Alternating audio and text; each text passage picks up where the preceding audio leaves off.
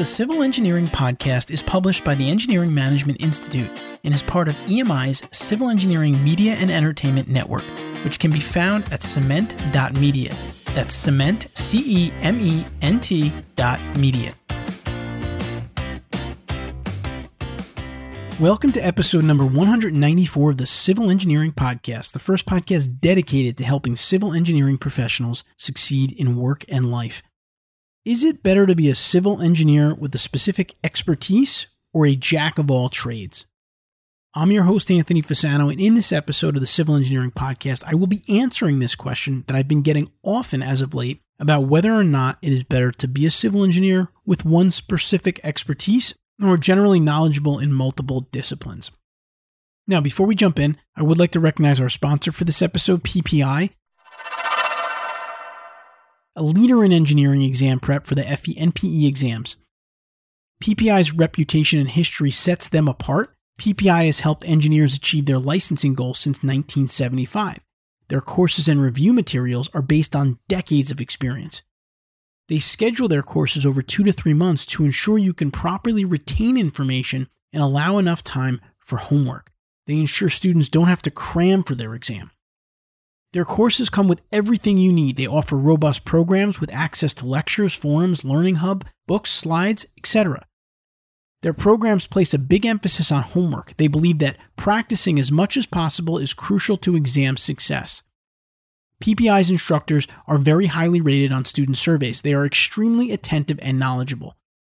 Check out PPI today at ppi the number 2 pass.com to see all the options available for FE and PE exam prep. Again, that's ppi the number 2 pass.com. I also want to quickly mention our programs at EMI. If you're interested in people leadership or project management training for your engineering professionals, please check out our website at engineeringmanagementinstitute.org and just click on the upcoming training button at the top of the website we do have programs that are built specifically for consulting engineering firms. We'll teach your managers how to interact with people effectively, communicate, build their expertise, manage their time, and just be more productive. In our project management training course, we'll teach them how to master scope identification so there's no scope creep on your projects, which is huge, right? Learn how to schedule, budget, run kickoff meetings, all the important project management skills that your team needs. And we also have a seller doer course focused on business development. So we've got courses for all of your needs. Simply check us out at engineeringmanagementinstitute.org or give us a call at 800 920 4007. That's 800 920 4007. You can take one of our general sessions or we can customize our course for your firm. All right, with that, let's jump into the critical career question Should you specialize or not? Civil Engineering Podcast. Civil Engineering Podcast. In the world of civil engineering, there are many different disciplines transportation, geotechnical, there's site civil or land development, which is what I practiced, water resources, and many more. And this question that kind of inspired this episode is a question I actually wrote an article on a few years ago for ASCE, is something that I struggled with for the first five or so years of my civil engineering career. For your long term civil engineering career development, is it better to pick one of these disciplines and become an absolute expert in that area? Or is it better to become knowledgeable in many of these disciplines? Or as some people like to say, become a jack of all trades? And it's a tough one and I did really struggle with this because it can be very beneficial as a civil engineer to know a lot of these different disciplines, depending on your role, depending on the company you work for. But for some civil engineering professionals, it could be very beneficial to specialize in a very, very, very small niche and become one of the best in that field, in that geographic area. That can provide some great career opportunities and career growth. What I'm saying is that the answer to this question is going to be different for every person that asks the question, depending on his or her experience, goals, location, type of company you work for. So, what I'd like to do in this episode is I want to talk through a couple of different scenarios, and hopefully you will fall into one of those. So, first, I want to think about this question from the perspective of an early career civil engineer. Maybe you're a recent graduate or you're just about to graduate, which means you probably have no idea what each of the disciplines are in civil engineering. And you certainly probably don't know which one you want to specialize in yet. I know for me, when I graduated from college, my thought was I'm going to become a structural engineer, right? That sounded exciting to me. I could design bridges and, buildings and things of that nature. And then I got into structural engineering and I tried it and it just wasn't for me. I didn't personally like it that much. It wasn't as exciting for me as I thought it would be, where as for someone else, it might have been. So, my advice to those of you that are at this level in your career is do not specialize at this point. Try to get exposure to as many of the different civil engineering disciplines as you possibly can. Learn a little bit about each one. Then you'll start to get a feel for which one you like most. The company that you work for, and this is important to kind of think through, they will determine which disciplines you have access to, right? If it's a large company with lots of different disciplines and you can try them. If it's a smaller company that only does one thing specifically, then you're probably only going to get to try that. You have to think about that. Some companies in the world of civil engineering also have rotational programs, which is something you can look for, meaning that if you start there out of school, they put you on a rotation for maybe three months or six months where you're working in each of the different departments or divisions so you can try different things and you can get some firsthand experience and then you can decide which discipline you like or if you want to specialize in one of these. And the benefit of doing this for the company in my opinion is you want people working on what they like to be working on. So if they create this rotational program now they can really get people aligned with their passions and their goals. And of course, for the participant in their careers, this is very beneficial because without that rotational program, they might not have had access to see the different types of civil engineering.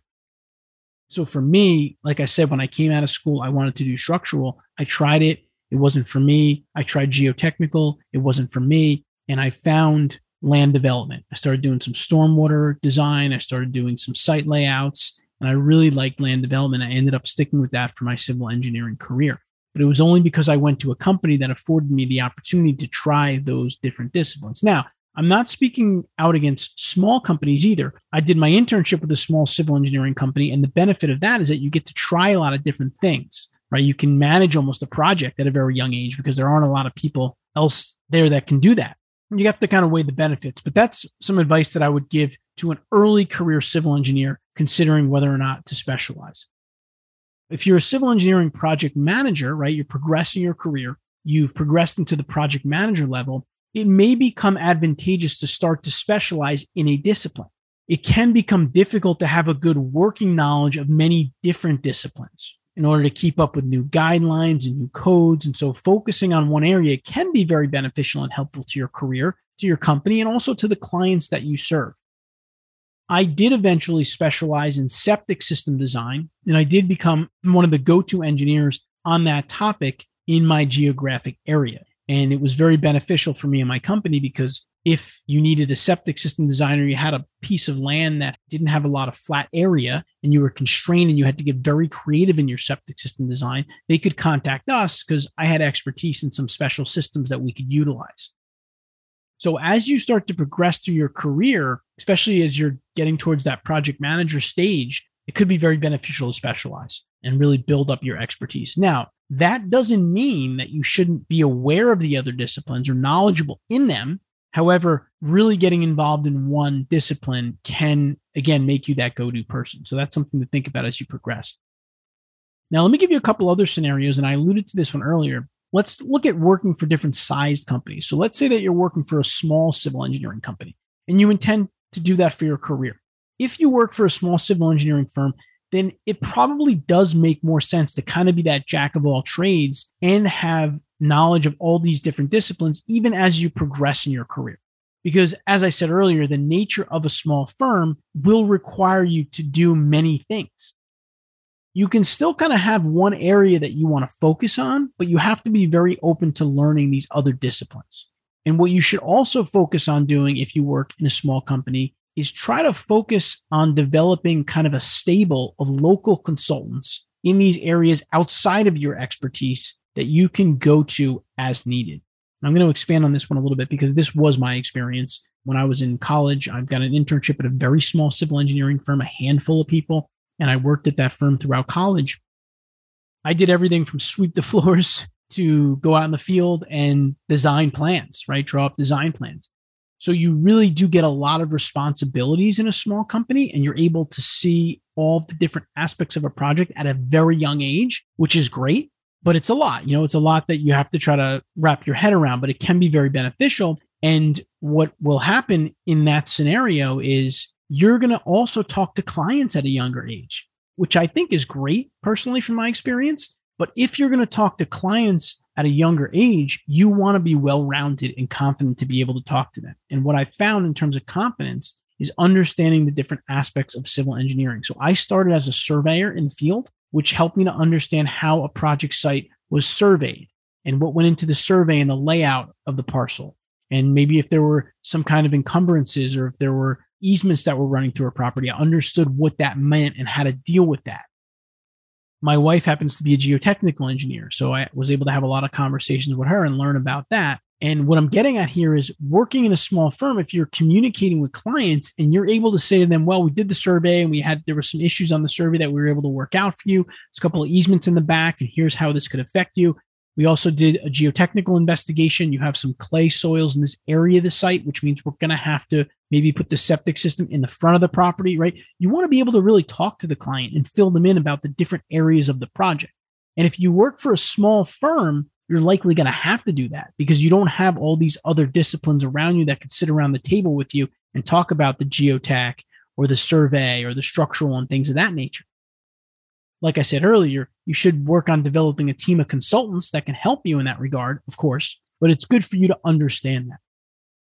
Let's look at one more scenario here. What if you're working for a mid-sized to a larger civil engineering company? When you work in a larger company, it'll be a little bit easier to specialize in one specific area. And the reason for this is because you will have access to experts in most of these other disciplines right within your firm.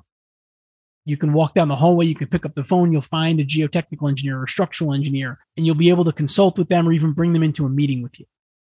You're also going to have a source of work and requests in your expertise from other people in the company, right? So if you do really develop an expertise and you're working for a mid-size or large company, like I did after I graduated, because the company I worked for was acquired. So now I find myself going from a small company to a mid-sized company. Now I would have people calling me and asking me about septic systems within the company because they knew I was the expert. And there's value in that in your career, right? If everyone in your company is looking at you as an expert on a certain topic, think about how that's going to spur on your career growth in that company, right? They know that you have that expertise.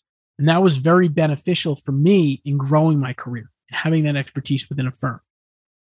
I know I've gone through some different scenarios here, so I want to try to wrap it up and like summarize it for you because I do think that this is a question that not only most civil engineers deal with, but if you're a manager, you're an experienced civil engineer, you may have to provide some mentoring advice to some of your staff or give some career advice to some of your younger staff on this question. So we looked at four specific scenarios.